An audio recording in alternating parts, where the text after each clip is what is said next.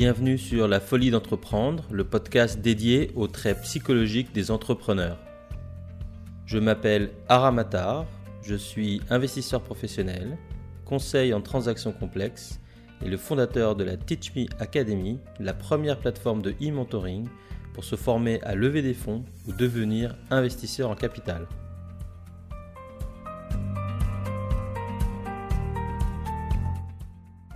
Et puis parfois, on commence quelque chose, on n'est pas au top, et puis grâce aux autres, à la bienveillance, à l'accompagnement, à l'exigence aussi, bah, tout d'un coup, on s'améliore. Donc, je pense qu'on a eu ce sentiment d'être un peu débordé par la vie, les choses. Et comme on avait couru très vite, hein, on savait qu'il fallait faire un marathon, mais enfin, on a quand même fait plutôt une succession de sprints. On était un peu fatigué. Le fait de parfois se laisser envahir par des motivations qui sont pas les nôtres profondes, ça nous amène à, prendre des très mauvais choix. C'est pas parce qu'on est créateur d'entreprise qu'on a un bon chef d'entreprise, qu'on a un bon chef tout court ou qu'on est un bon manager. C'est extrêmement difficile. Je me souviens d'avoir des nœuds dans l'estomac, mais vraiment de ne pas pouvoir euh, dormir. Mais ça, c'est une expérience que j'ai eu l'occasion de croiser avec beaucoup d'entrepreneurs, qui était comment je fais, on est le 25, je n'ai pas de quoi payer mes salaires.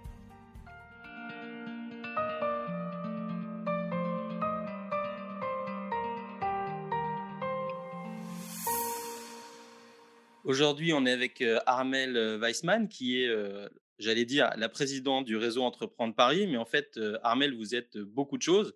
J'ai regardé votre fiche LinkedIn et j'étais assez impressionné. Donc, est-ce que, en mode elevator pitch, hein, vous êtes euh, entrepreneur, donc vous savez exactement ce que c'est. Est-ce que vous pouvez nous présenter euh, qui vous êtes, où vous en êtes, ce que vous faites en 30 ou 60 secondes?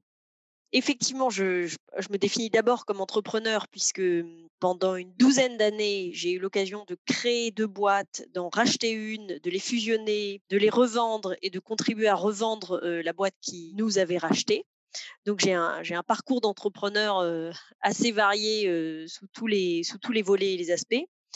Et puis, et puis parce que j'aime l'idée de la fluidité, de la porosité des mondes, un peu par, le fruit des rencontres diverses et variées, je suis arrivée comme associée pour co-diriger l'équipe conseil en développement durable de chez Deloitte, qui est une équipe très peu connue, mais dans laquelle il y a plus d'une centaine de, consultants activités passées m'avaient amené à, développer du conseil sur les sujets de développement durable. Et donc, pendant un petit peu moins de trois ans, j'ai co-dirigé cette équipe absolument exceptionnelle sur les sujets du développement durable, qui était elle-même le fruit de plusieurs rachats de PME dans une grande entreprise qui est Deloitte. Et puis l'envie d'entreprendre m'a reprise à ce moment-là. Et donc je me suis d'abord lancée dans un premier sujet d'entrepreneuriat plutôt associatif au sein du campus de la transition, où j'ai rejoint toute une équipe pour développer le pôle formation professionnelle. Et puis là aussi, vraiment très rapidement, le hasard a voulu que je croise la route de la rectrice de l'Académie de Versailles, qui m'a proposé un projet entrepreneurial d'une d'une nature tout à fait différente puisque c'était entreprendre pour le service public et monter un grand campus dans les écuries du château de Versailles au service d'un projet de formation totalement novateur pour revaloriser les voies professionnelles au service du patrimoine, des métiers d'art, du paysage, de la gastronomie et du tourisme. Voilà, donc je navigue entre les mondes si je puis dire, mais toujours avec un esprit d'entrepreneur et avec l'envie de créer des dialogues et des ponts au service du développement durable et au service du développement de la jeunesse. Oui, on, voit bien que le fil rouge, c'est l'entrepreneuriat. On, dit souvent que mmh, un des pièges des entrepreneurs, c'est que à la fois il faut être polyvalent, mais à la fois il faut avoir un, focus. Les Anglais disent un laser focus, donc c'est vraiment un focus laser sur ce qu'on fait. Comment est-ce que vous vous choisissez ces projets? Parce que je suis sûr qu'on vous en a proposé beaucoup plus que ce que vous faites.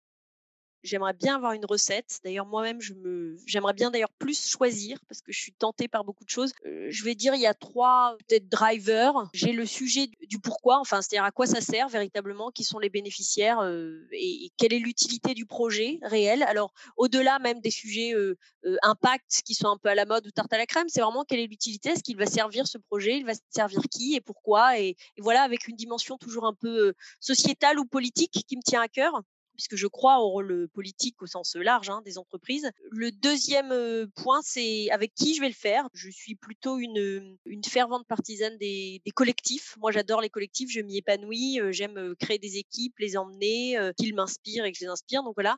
Et puis le troisième, le troisième point qui est un peu le, le moins, le moins concret qui est à un moment donné, je ressens que c'est ça et que le sens va venir après coup. Donc c'est un peu le, je sais pas, les guts, l'intuition, le sentiment que bah, je vais continuer à cheminer, je vais continuer à apprendre. Quel est le nouveau challenge qui m'attend et où est-ce qu'il va, où est-ce que ça va m'amener à me, à me dépasser un peu?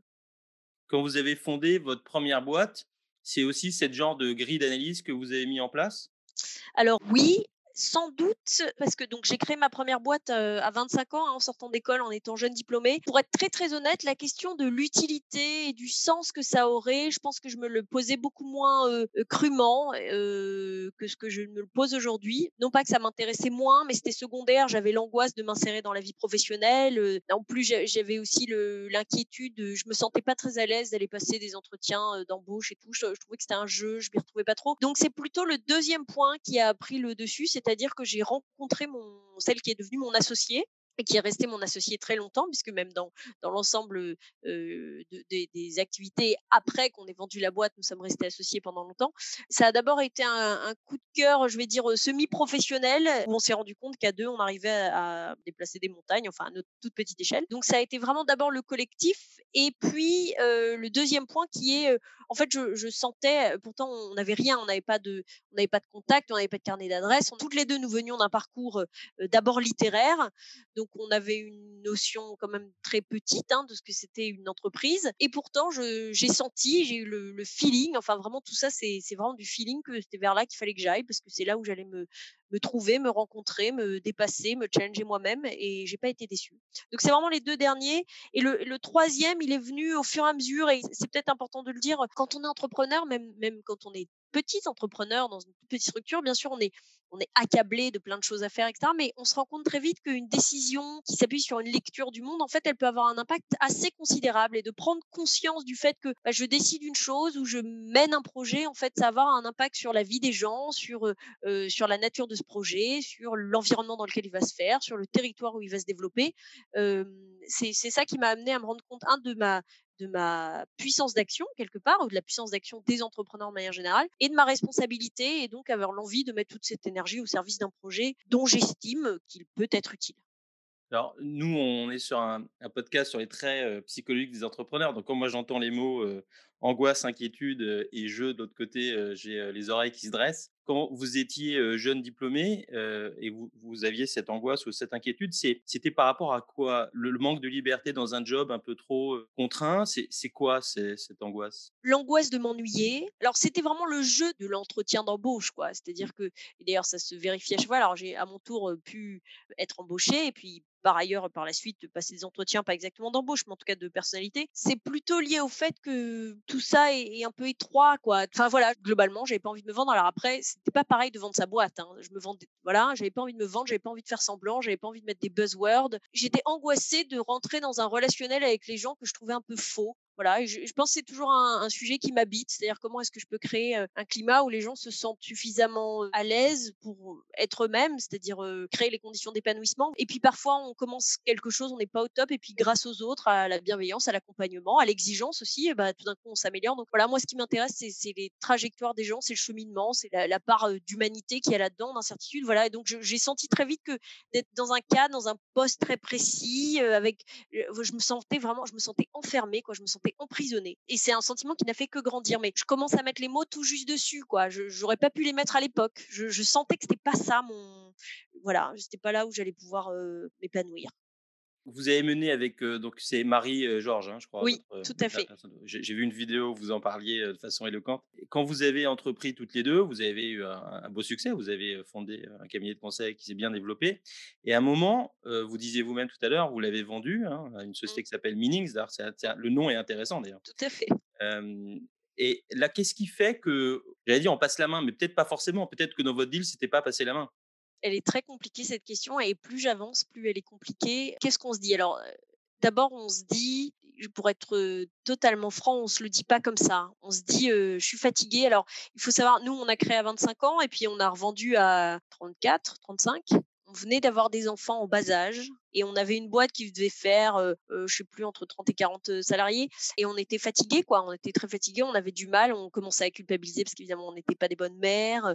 moi, je me souviens, j'ai accouché de jumelles, bah, j'avais pas de congé maternité, donc je, suis rentrée à la maison, j'ai essayé de m'occuper autant que faire ce peu de mes enfants. Et puis au bout d'un mois, bah, j'étais au téléphone en train de faire des trucs et puis en train d'essayer de m'occuper de filles. Donc je pense qu'on a eu ce sentiment d'être un peu débordé par la vie, les choses. Et comme on avait couru très vite, hein, on savait qu'il fallait faire un marathon, mais enfin, on a quand même fait plutôt une succession de sprints. On était un peu fatigué, pour tout vous dire, parce qu'il faut savoir hein, que quelques années auparavant, on avait racheté une boîte un peu plus grosse que la nôtre, avec des gens beaucoup plus âgés, dans un métier qu'on ne connaissait pas, qui était l'événementiel, et qu'on a tout appris de A à Z en, reprenant une boîte avec des gens qui ne regardaient pas au départ d'un très bon œil. Bon, après, les relations sont, devenues très bonnes, mais donc on, était fatigué. Donc on se dit d'abord qu'on est fatigué, et puis quand on est fatigué, bah, c'est comme des couples. Hein, on s'est beaucoup dit ça avec Marie, et puis on commence à à s'engueuler, à avoir des, des moments où c'est moins limpide, c'est moins simple. Et puis, il faut quand même être solide sur le management, sur la trajectoire de boîte. Donc, je pense qu'on a eu ce sentiment que continuer, ça risquait de, de casser tout ce qu'on avait réussi, c'est-à-dire un, notre association, deux, cette boîte, trois, euh, nos développements personnels, le fait de réussir quand même à, à fonder des familles à côté. Donc, j'ai envie de dire, l'idée de vendre, alors qu'on allait très très bien, on allait mieux que jamais. Hein, je veux dire, on, avait des propositions, on avait des, en plus on, est, on a été très tôt sur les sujets de développement durable au moment où le, monde s'ouvrait enfin à ces sujets. Donc avec un peu de recul, ça peut sembler sur des sur des partis pris très business un peu bizarres qu'on ait vendu à ce moment-là, mais en même temps, voilà, on est je pense que c'était ça. donc on on s'est pas dit, on veut vendre pour des questions stratégiques. On s'est dit, on veut vendre parce que ce qu'on a fait, c'était bien. On est content de tout ce qu'on a fait. On est très content de notre entente. Et là, en l'état, on n'est pas assez fort. Alors on aurait pu décider d'aller lever des fonds. On aurait pu décider peut-être de faire de la croissance externe autrement, mais pour tout vous dire, à ce moment-là, on était fatigué, je pense. Alors c'est marrant parce que quelques mois plus tard, à l'occasion d'une rencontre au sein du réseau Entreprendre, d'ailleurs, j'ai croisé la route de, Thierry Mullier qui me dit comme ça un peu, un peu brusquement, mais pourquoi t'as vendu? Je lui dis, bah, je lui explique hein, parce que je suis en train de vous expliquer. Et il me dit, oui, non, mais ça, c'est vraiment, c'est idiot, c'est pour des sujets managériaux.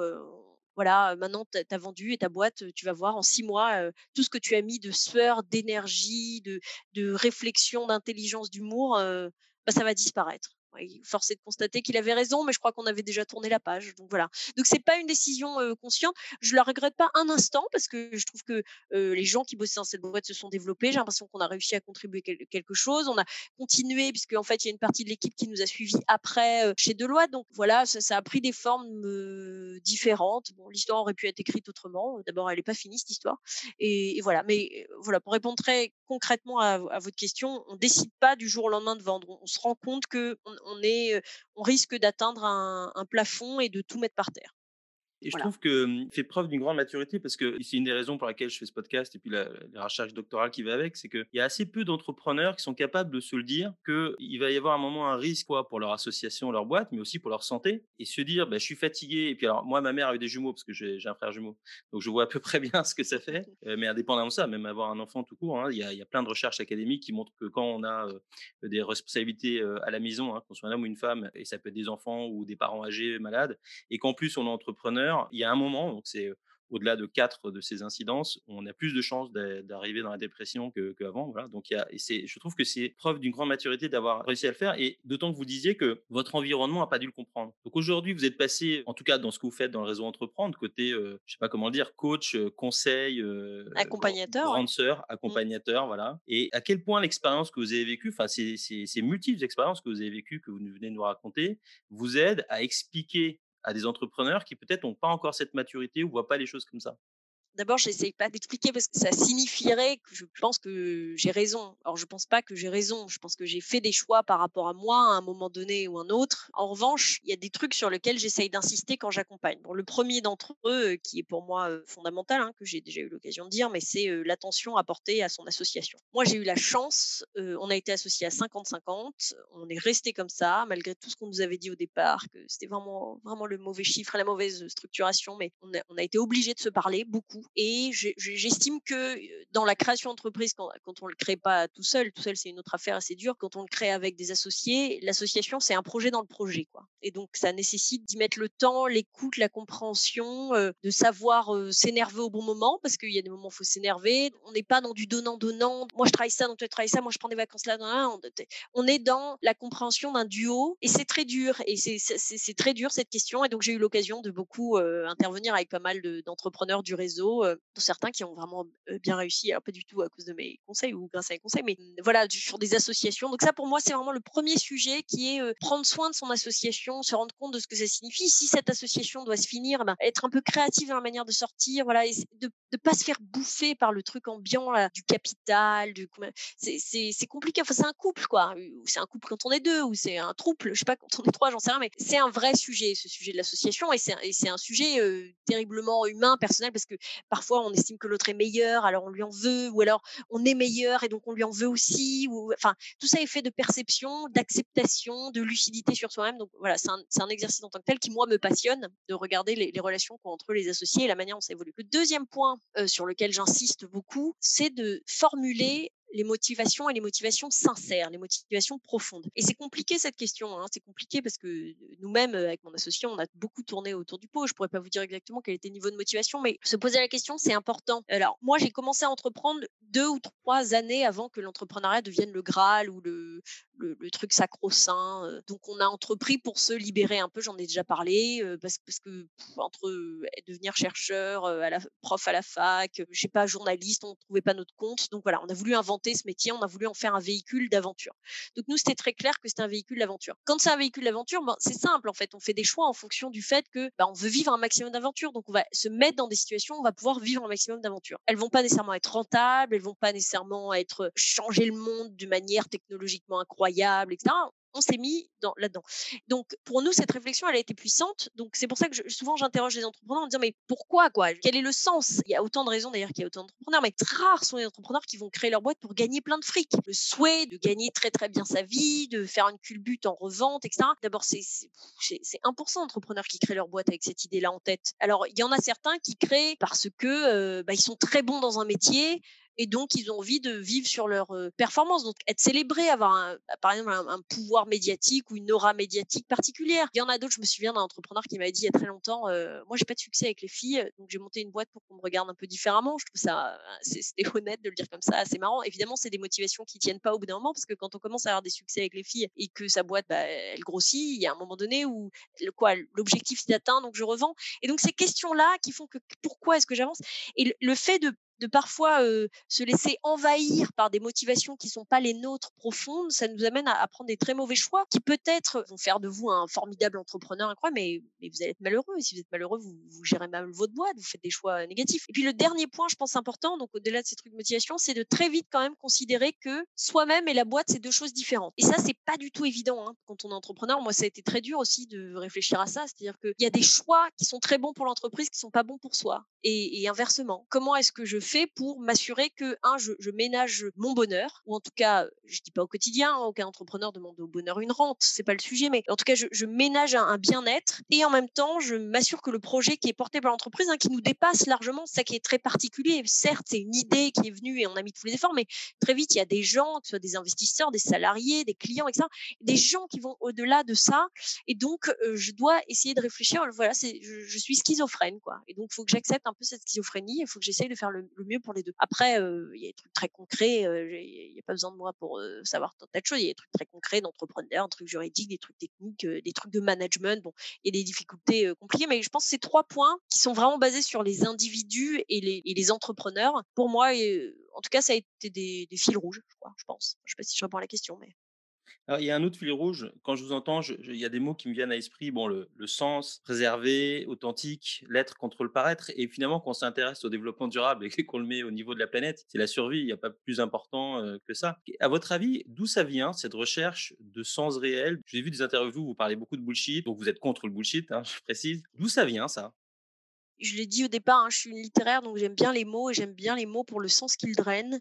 Et je trouve que beaucoup de termes sont vidés de leur sens. Et donc, quand on vide du sens les choses, ben, on n'arrive pas bien à communiquer dessus. Donc, je pense qu'il y a vraiment un truc là-dedans qui est remettre du contenu, accepter une forme de complexité de la vie que des discours marketing, politique, médiatique, mais ou, café du commerce, je sais pas par où est-ce que ça, mais on a quand même tendance à vachement, vachement simplifier, écraser les choses, écraser les aspérités et tout. Moi, j'aime bien ça. Je trouve que la vie entrepreneuriale, ça n'est que ça. C'est au-delà des récits papier. voilà, les, trajectoires, les aspérités, les rencontres, il y a des choses qui se font, rien n'est écrit. Ça, c'est assez fabuleux. Et donc, ça, je le trouve fort. Et je lis ça à la question développement durable. En fait, ce qui me, ce qui m'agace, mais c'est un peu pareil, c'est la fuite de la complexité. C'est très compliqué. Hein, on est en train de dire que là, on a connu allez, je veux dire, grosso modo, une cinquantaine d'années d'un type de développement. Pour les trois quarts d'entre nous, en fait, c'est la norme. Et on est en train de dire, et moi je le dis aussi, hein, qu'il faut changer, mais alors en très grande profondeur, la manière dont on produit des biens, dont on les consomme, dont on vit ensemble, dont on, acquiert une propriété, dont on élève ses enfants. Enfin, je veux dire, c'est d'une brutalité, c'est extrêmement brutal. C'est l'urgence, c'est nécessaire. Alors on la voit pas, on l'a pas perceptible. Peut-être que au fur et à mesure, quand on aura enfin des inondations et, des incendies à Paris, on se rendra compte de quoi il s'agit. Enfin, moi, je suis, à, Paris, mais je ne souhaite pas ça. Hein, mais dire, c'est des phénomènes compliqués, mais il faut accepter que les choses sont compliquées pour pouvoir vraiment rentrer dans le sujet. Si on continue d'expliquer les sujets de la transformation, de la transition écologique, de la transition sociale qui va avec, en disant, bah, il y a les gentils contre les méchants, les gentils veulent bien changer les choses, les méchants ils veulent pas. On n'a rien compris, c'est pas vrai. C'est hyper simplificateur ce, discours-là. Et c'est un peu la même chose qu'il va y avoir avec l'entrepreneuriat impact ou pas impact. Il y a des formidables entrepreneurs qui ont des projets hallucinants pour changer les, modèles. Et moi, je, suis la première fan. Mais il y a aussi des formidables entrepreneurs qui ont des boîtes de plomberie dans lesquelles ils réparent très bien les plomberies. Ils font attention aux gens qu'ils forment et ils ont un, savoir-faire incroyable. Et ils s'appellent pas entrepreneurs impact. Pour autant, voilà, on en a vachement besoin et donc je vois pas pourquoi on, les stigmatiserait. Donc il y a tout ce ce sujet là qui est derrière un mot en fait on peut pas synthétiser une réalité vachement plus complexe que ça. Donc donc c'est ça qui m'agace un peu avec le bullshit, c'est que tout d'un coup on va remettre et en plus c'est des effets de mode quand on va remettre des récompenses à des gens. Moi je dis ça, je, n'ai rien inventé. Je veux dire, je, avant moi il y a eu des formidables entrepreneurs. Moi j'ai une petite boîte ici ou là, j'ai essayé de faire des choses, mais voilà donc c'est ça qui m'ennuie, c'est que du coup, forcément, on recrée des espèces des, élites du développement durable, des élites du, de l'entrepreneuriat. Je suis pas d'accord. Je pense qu'il faut plein de choses et de formes. Et donc voilà, non, le, bullshit, le bullshit, ça m'énerve parce que ça fait du tort à ceux qui font vraiment les choses, quoi. Voilà. c'est une des raisons d'existence de ce podcast aussi, c'est que pour les gens qui se lancent, se disent que c'est pas comme on lit dans les journaux, et ceux qui vivent de l'intérieur parce qu'ils sont entrepreneurs des moments difficiles, se disent qu'ils sont pas seuls. Bah, oui, alors ça, ça c'est une certitude. Je suis un peu sceptique. Je suis très contente que les, sujets d'entrepreneuriat soient devenus, alors un peu moins maintenant, mais soient, devenus au, premier rang de, enfin, les nouveaux sauveurs de l'humanité. Tout va reposer sur les entrepreneurs, entre les discours, etc. Tant mieux si on a pu donner à certains à travers ce discours la volonté, le désir, l'enthousiasme, etc. Néanmoins, c'est vrai que ça passe sous silence d'abord une très grosse inégalité sociale hein, qui existe. Hein. On est plus facilement entrepreneur quand derrière on a le matelas chez papa et maman, qu'on peut avoir un petit bout dans un appart, dans un studio prêté, qu'on a fait son bac plus 5 ou son bac plus 7. Enfin, c'est une réalité. Alors, dans la mode entrepreneuriale dont on parle, parce qu'on va très peu parler des jeunes qui vont s'installer, encore une fois, hein, qui comme plombier, qui comme charpentier, qui comme menuisier, il y en a, et des jeunes et des moins jeunes d'ailleurs, parce qu'on on a, on a un espèce de discours, la Startup Nation, des entrepreneurs jeunes de 25-30 euh, ans. Je, je, les critique pas, bien au contraire, hein, j'en fus. Je sais, pas Startup Nation parce que trop, je suis trop vieille pour ça, mais donc je les critique pas. Mais encore une fois, c'est vachement simpliste sur la manière de voir les entrepreneurs. Le deuxième point, c'est que ça, effectivement, ça passe sous silence les, grosses difficultés, les doutes, que je disais, les conflits avec ses associés, le, le fait que c'est pas parce qu'on est créateur d'entreprise qu'on a un bon chef d'entreprise, qu'on a un bon chef tout court ou qu'on est un bon euh, manager. C'est extrêmement difficile on parle toujours, oui, il faut pivoter quatre ou cinq fois, mais ce que ça demande d'efforts, ça veut dire quoi? Pivoter concrètement. On avait un projet, on s'est cassé la gueule, on allait droit dans le mur, on avait embauché des gens pour ça. C'est-à-dire qu'il va falloir débaucher, il va falloir licencier pour, pour réinventer un nouveau projet euh, pour ceux qui, se lancent. Enfin, moi, j'ai vécu hein, ce triste événement d'avoir à licencier des gens parce qu'on avait des problèmes euh, économiques euh, dans la boîte. Bah, je vous assure que, enfin, pour moi, c'est, c'est, je, fais cette parenthèse, je suis désolée, c'est comme dans les, dans les premiers épisodes de Game of Thrones, ça m'a vachement marqué. Il y a Ned Stark, je crois, qui, doit punir un des habitants de son, de son royaume parce qu'il est allé au-delà du mur et les, lois du royaume l'interdisent. Et alors, il est le premier désolé, puisque en fait, il aime bien la personne qui est passée au-delà du mur. Il sait bien qu'il l'a fait pour de bonnes raisons. D'ailleurs, il revient avec des nouvelles qui sont. C'est un lanceur d'alerte, j'en sais rien. Et donc, les lois du royaume ordonnent qu'il soit condamné à mort. Donc, et, Ned Stark dit Mais c'est moi qui vais le faire, en fait, c'est moi qui vais le condamner à mort, parce que c'est ma responsabilité. Bon, bah, ça, je trouve que c'est dans les chaînes d'entreprise qui ont encore des tailles petites, quand on doit licencier des gens, eh ben, il faut le faire soi-même, il ne faut pas le déléguer parce que la souffrance des gens autour, la, nécessité de parler vrai, ça aussi, c'est peut-être une des réponses à votre sujet. Moi, j'ai remarqué quand même que quand on dit les choses telles qu'elles sont, vraiment, c'est dur, mais c'est beaucoup moins dur que quand on invente des histoires. Les gens, ils sont prêts à entendre la, réalité. J'ai eu des gens en face de moi exceptionnels, exceptionnels, dans des moments très durs pour eux. Enfin, donc, les difficultés des entrepreneurs, tout ça, on n'en parle pas, on rentre pas dans le contenu de ce que c'est. Et je vous assure que pour des gens qui créent une boîte, en se disant c'est super, je vais être champion du monde, soit je suis un super développeur, soit je vais gagner plein d'argent, soit j'ai une idée méga disruptive, trop bien, ou tiens j'ai du temps à perdre, je peux essayer de créer une petite boîte et on verra bien si ça marche. En fait, on n'a même pas commencé le chemin. Quoi. La, réalité d'un entrepreneur, c'est quand même ça, c'est d'être en situation de prendre des décisions pour lesquelles vous n'avez pas suffisamment d'informations, vous n'avez aucune idée si c'est vrai ou si c'est pas vrai, si l'avenir vous donnera raison ou pas. Mais en fait, il faut trancher parce que si vous ne tranchez pas, vous allez dans le mur. Et il faut trancher. La solitude de la prise de décision qui va impacter la vie d'autres personnes et de surcroît, quand je pense aux entreprises qui, cherchent à transformer la donne sur la planète, etc., et qui n'ont pas d'idée, parce que ça fait partie de la complexité aussi. on sait que ça va mal, mais on n'a pas trouvé la solution. Et d'ailleurs, il n'y aura pas une solution, il y en aura 150 des solutions. et, puis avant qu'on les trouve, ces solutions, on va aller 150 fois dans le mur. Donc voilà, cette difficulté-là, cette solitude, le fait de se réveiller la nuit en se disant mais j'aurais jamais dû faire ça, ou j'aurais jamais dû dire ça, ou j'aurais pas dû. Enfin, c'est moins compliqué hein, que d'être très très malade tout seul dans, un hôpital. Hein. Je, ne dis pas ça, mais je dis juste qu'il y a une solitude qui est, qui est associée à la tâche, qui, qui n'est pas imaginable et je pense qu'on n'a pas été rendu par des récits d'entrepreneurs particuliers. Donc ils vont dire c'est difficile, mais, on n'arrive pas à très bien sentir. Donc c'est une société d'entrepreneurs, c'est pas la société gagnante, conquérante.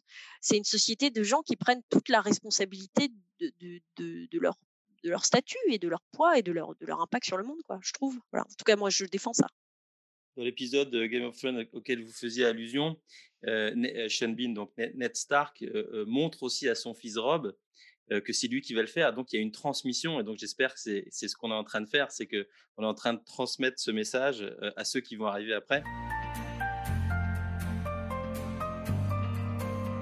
Pour finir cette émission, on a toujours trois petites pastilles. Alors, la première, c'est le chiffre de la semaine. Alors, vous allez aimer parce que je l'ai pris sur le site du réseau Entreprendre. C'est 26 millions d'euros. Et c'est le montant total prêté en 2018 par le réseau Entreprendre. Donc, j'imagine que c'est tout le réseau avec toutes ses antennes. Tout à fait. Voilà. Soit en moyenne 29 000 euros par projet. Hein. Alors, qu'est-ce qu'on fait avec 29 000 euros? Et surtout, qu'est-ce qu'on devrait faire et à quel stade? Juste un petit point, le réseau entreprendre prête pas aux projets mais aux créateurs. Donc c'est des prêts à titre personnel. Le créateur, en général, on les incite à remettre l'argent dans la boîte, mais c'est des prêts personnels. Donc il y aura des prêts. Si vous êtes deux ou trois associés, évidemment, les prêts seront euh, personnalisés sur chacun des, associés et les choix peuvent être très variés. C'est pour ça que c'est important. Quand on dit l'important, c'est la personne au sein du réseau entreprendre, c'est que c'est la responsabilité de l'entrepreneur et non pas de l'entreprise de rembourser le prêt. Il faut savoir que c'est des prêts d'honneur garantis à euh, un peu plus de 70 donc, en fait, vous, vous faites, c'est un gage de confiance énorme. Alors, la sélection au réseau entreprendre hein, est assez lourde. on a déjà regardé votre projet, votre capacité à endurer les chocs, etc., au moment où vous faites ce, ce prêt-là. Et donc, la manière d'utiliser ces fonds, le, principe même du réseau entreprendre, c'est vraiment la subsidiarité. C'est-à-dire c'est l'entrepreneur qui sait mieux que quiconque la manière la plus efficace pour son projet d'utiliser ses fonds. Donc je me garderai bien de dire qu'il y a des recettes là encore une fois. Et d'ailleurs on va on va pouvoir observer que sur deux projets qui se ressemblent, en fait les choix d'utiliser ces fonds vont être très différents en fonction d'abord de, la situation personnelle. Hein. Certains vont, utiliser ça pour se salarier eux-mêmes, d'autres pour embaucher, d'autres pour développer euh, une plateforme web. Vraiment c'est très ouvert. Alors c'est des fonds qui sont pas euh, effectivement sur sur des tickets qu'on va estimer plutôt moyens. Alors, c'est des tickets élevés sur du prêt d'honneur, mais c'est plutôt des fonds moyens, évidemment. Si on veut lever 200 000, 400 000, on va aller faire des, levées de fonds. Mais c'est important d'avoir ça en tête.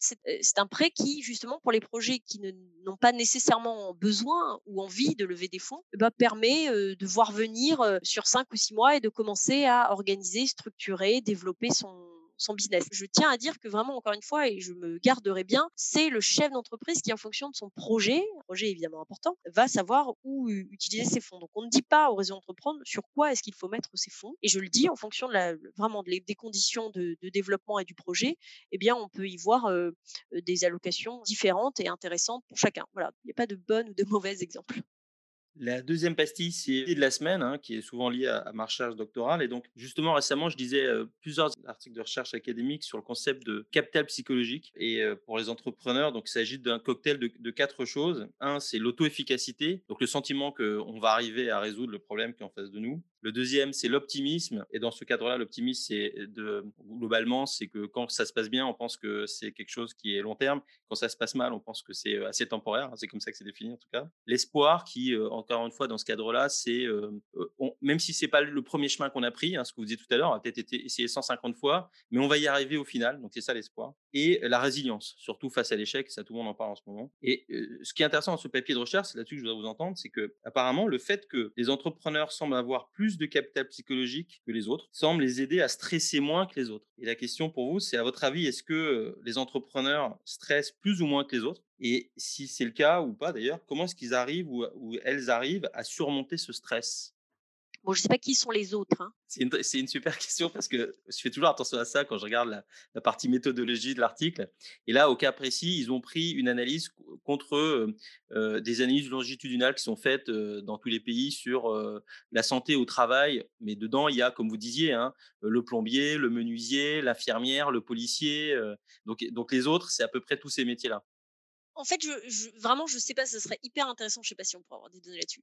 J'ai une réponse à, trois volets. Sur le capital psychologique, je ne sais pas si celui qui crée une entreprise a d'emblée une résistance au stress plus forte que celui qui n'y va pas. Pourquoi je dis ça? Si je dis que je prends un risque en montant ma boîte, mais que si jamais elle marche pas dans deux ans, j'ai des parents derrière, j'ai une famille derrière, j'ai un conjoint derrière, j'ai une année euh, sabbatique et donc je peux reprendre mon boulot si jamais.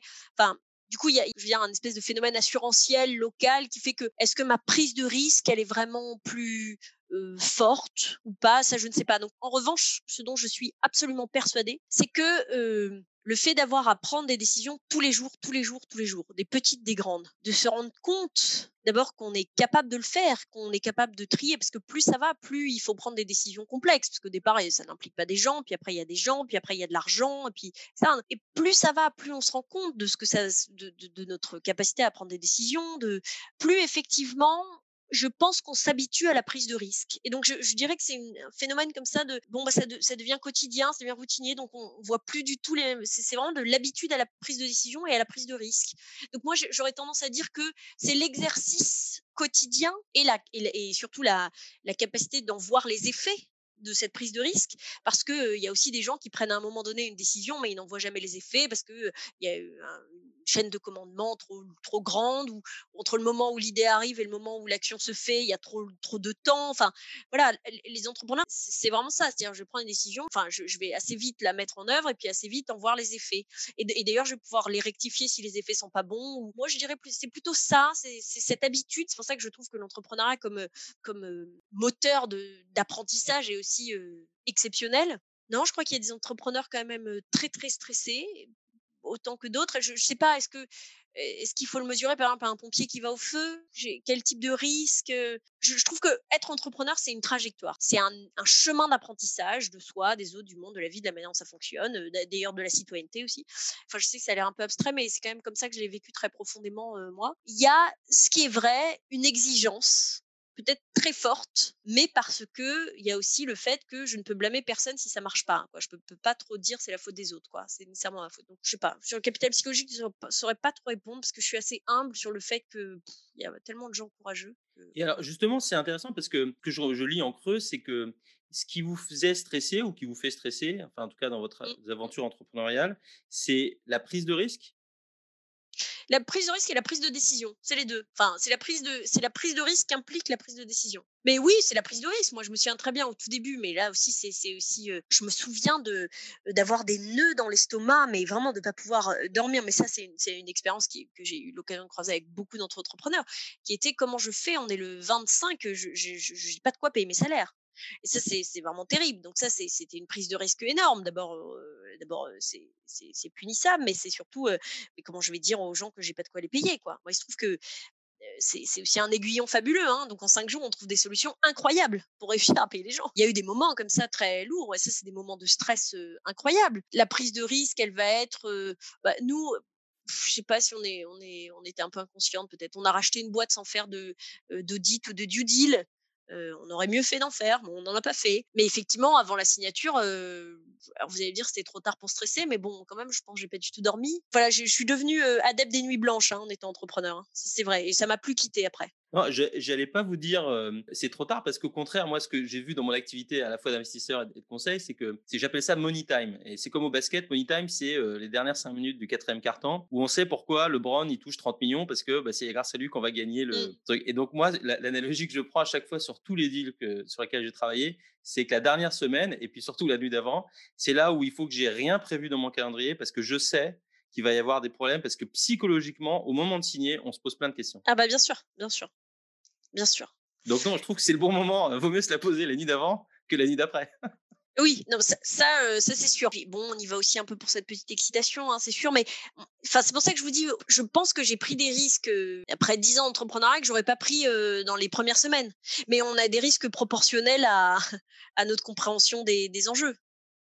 Il y a une autre chose que vous disiez tout à l'heure, je trouve fascinante, je vais essayer d'intégrer dans ma recherche, c'est que vous disiez, finalement, est-ce que ça évolue, ce capital psychologique, il évolue? C'est d'autant plus intéressant qu'il va à l'encontre de cet article dont je citais, avec lequel moi, je suis pas toujours d'accord, hein, je cite des mmh articles pour, bien sûr, faire réagir.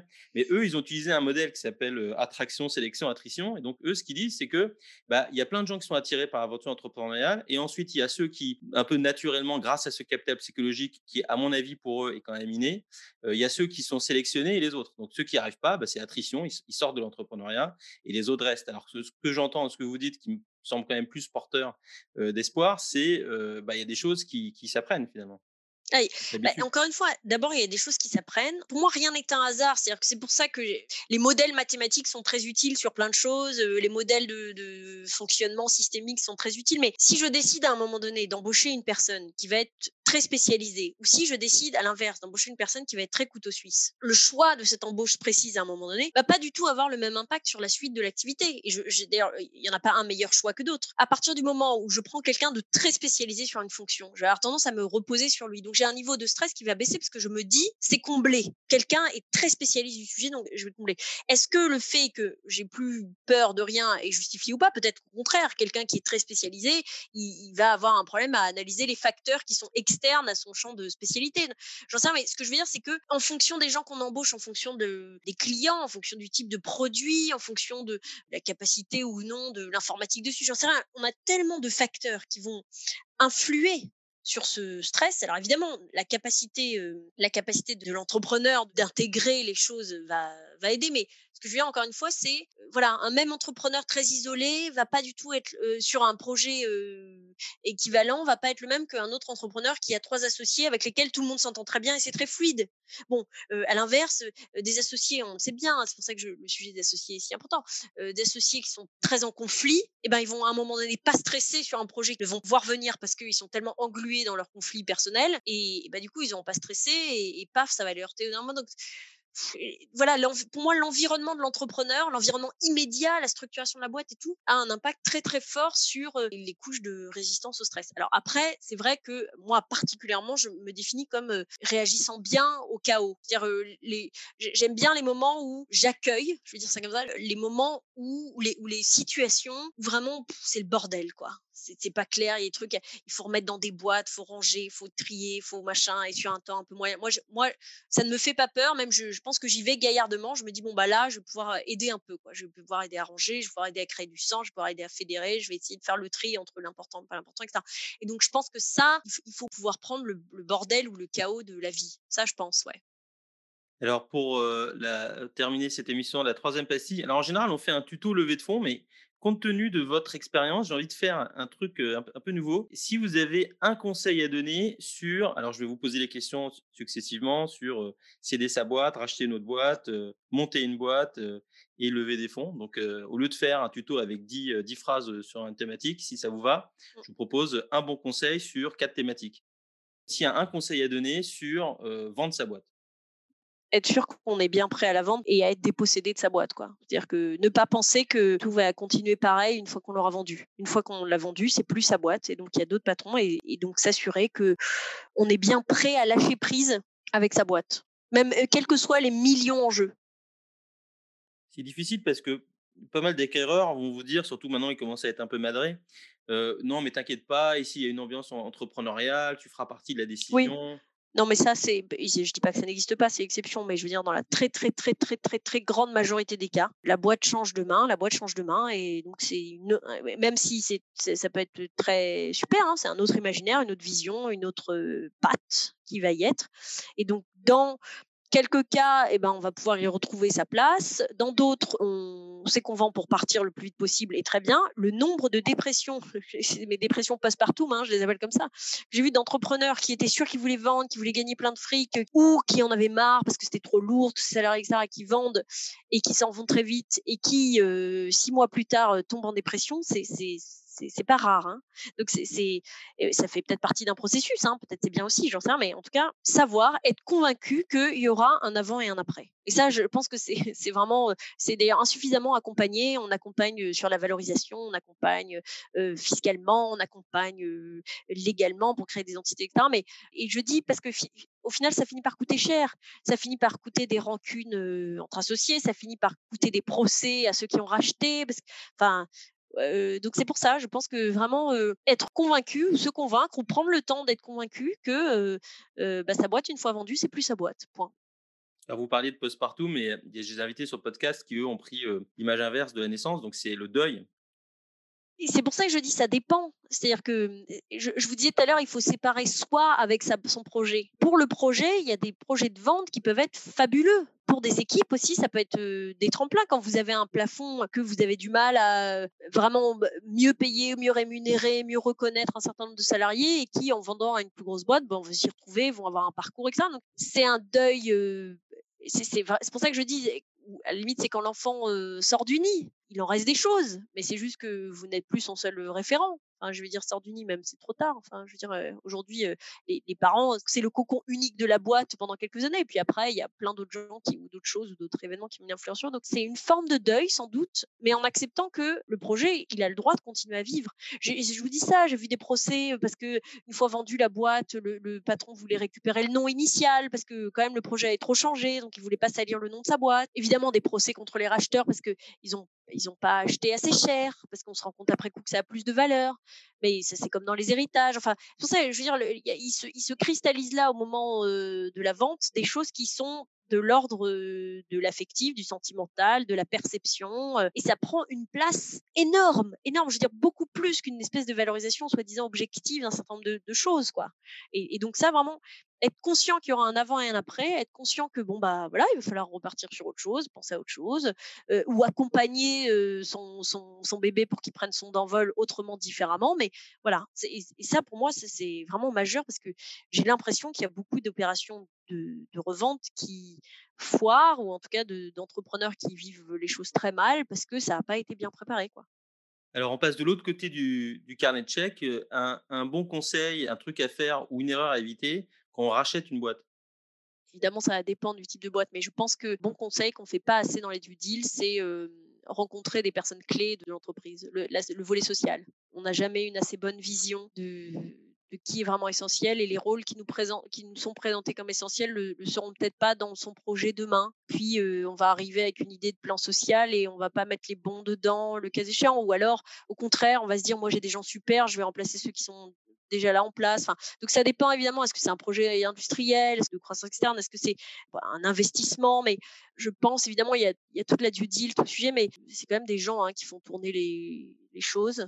Donc oui, moi je dirais essayer d'avoir une espèce de due deal social. Alors c'est évidemment hyper compliqué cet exercice parce que légalement il y a plein de choses qu'on peut pas dire aux équipes en face parce que tant que le deal n'est pas fait, on va pas commencer à s'engager avec des gens. Enfin voilà, tout ça est très compliqué, mais je pense que c'est quand même des volets à pas sous-estimer au-delà de l'enquête de réputation des uns des autres, etc. si on peut essayer de ménager des rencontres avec des personnes clés, je pense que c'est un élément important. D'ailleurs, c'est un conseil que je donne aussi quand on est investisseur et qu'on suit les boîtes dans des conseils, comités stratégiques, c'est de rencontrer aussi les, tous les gens qui ne sont pas des fondateurs et qui font partie de la, Tout à fait. croissance de la boîte. Parce que bah, ça arrive que le fondateur s'en aille et du coup, on n'a plus aucun relais dans la boîte. Et c'est pour ça que je disais, mais même, enfin, moi, quand je dis les, les, personnes qui sont en lien avec les clients, quelqu'un qui a une expertise spécifique, qui s'occupe des finances, des, voilà, des, gens et, même, enfin, effectivement, ça que je veux dire par la personne clé, d'autres que des fondateurs, mais aussi d'autres que des dirigeants euh, dans la boîte, d'autres qui, voilà, pas que des directeurs dans la boîte. Je pense parfois, et ça dépend des tailles de boîte, mais il y a des gens qui sont pas nécessairement très très visibles sur un organigramme qui pourtant ont une influence sur l'entreprise qui est souvent sous-estimée. Alors on peut pas tout voir, donc c'est un conseil qui est un conseil compliqué parce que j'ai pas tout le mode d'emploi derrière, mais disons que en tout cas il faut prendre en considération le fait qu'on ne rachète pas que des comptes de résultats quoi.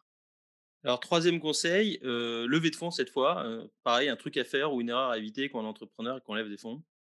Disons que c'est toujours le même sujet, quoi.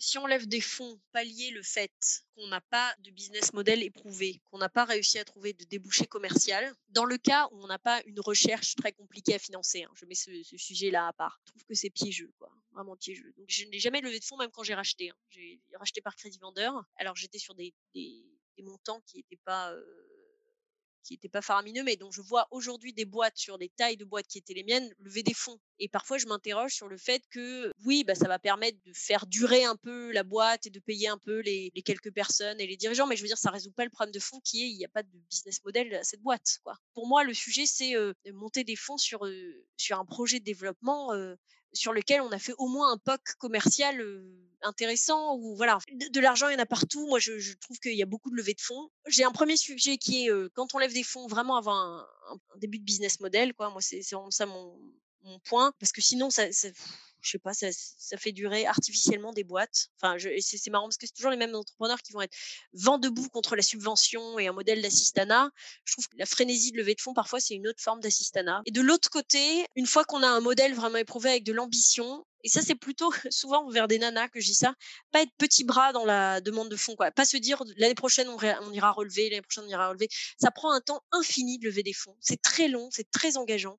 Pendant ce temps-là, on n'est pas au four au moulin pour faire bosser la boîte. Donc, quand on a un projet qui est solide, éprouvé, et eh ben pas avoir froid aux yeux et aller pas demander un ticket à 100, 200, mais aller demander à 600, 800. On verra bien ce qu'on aura, mais l'effort est quasiment le même et si c'est pour recommencer dans un an ou dans deux ans, voilà, ça vaut pas la peine. Donc voilà, c'est un peu mes deux, mes deux sujets aux deux spectres. Je sais pas si, je sais pas si ça résonne. Tout à fait. Pour terminer, vous avez donné déjà plein de conseils hein, avant de monter sa boîte, mais s'il il y a vraiment une dernière chose à dire sur ça, sur les gens qui veulent entreprendre, qui vont se lancer, un truc à faire absolument ou une erreur à éviter absolument? À faire absolument, c'est taper à la porte du réseau entreprendre. Hein, ça, c'est à faire absolument. Bah, c'est déjà un conseil que j'ai donné, je crois, dans une autre vidéo, mais qui me semble vrai. C'est à la fois être accompagné, être entouré, et en même temps pas, pas écouter les autres, hein, parce que celui qui sait, c'est soi-même. Donc voilà. Mais j'ai envie de dire, si vous avez un projet entrepreneurial, il faut y aller. De toute manière, il y a de grandes chances que ce que vous pensez rechercher, vous ne le trouviez pas, mais vous allez trouver des milliards d'autres choses en, chemin. Armel, merci hein, pour à la fois cet enthousiasme, mais aussi se parler vrai. C'est exactement ce qu'on vise dans ce podcast. merci pour. Ah bah, tant mieux, je suis, je suis contente de. Si, si vous l'avez trouvé, c'est tant mieux. La folie d'entreprendre, c'est tout pour aujourd'hui. Vous trouverez les notes détaillées de cet épisode sur notre site, lafoliedentreprendre.fr, tout attaché bien sûr. Vous pouvez aussi partager vos questions, vos doutes et ce que vous avez aimé ou appris. Abonnez-vous à ce podcast sur votre plateforme de podcast préférée et à notre newsletter sur le site pour être informé dès qu'on met un nouvel épisode en ligne.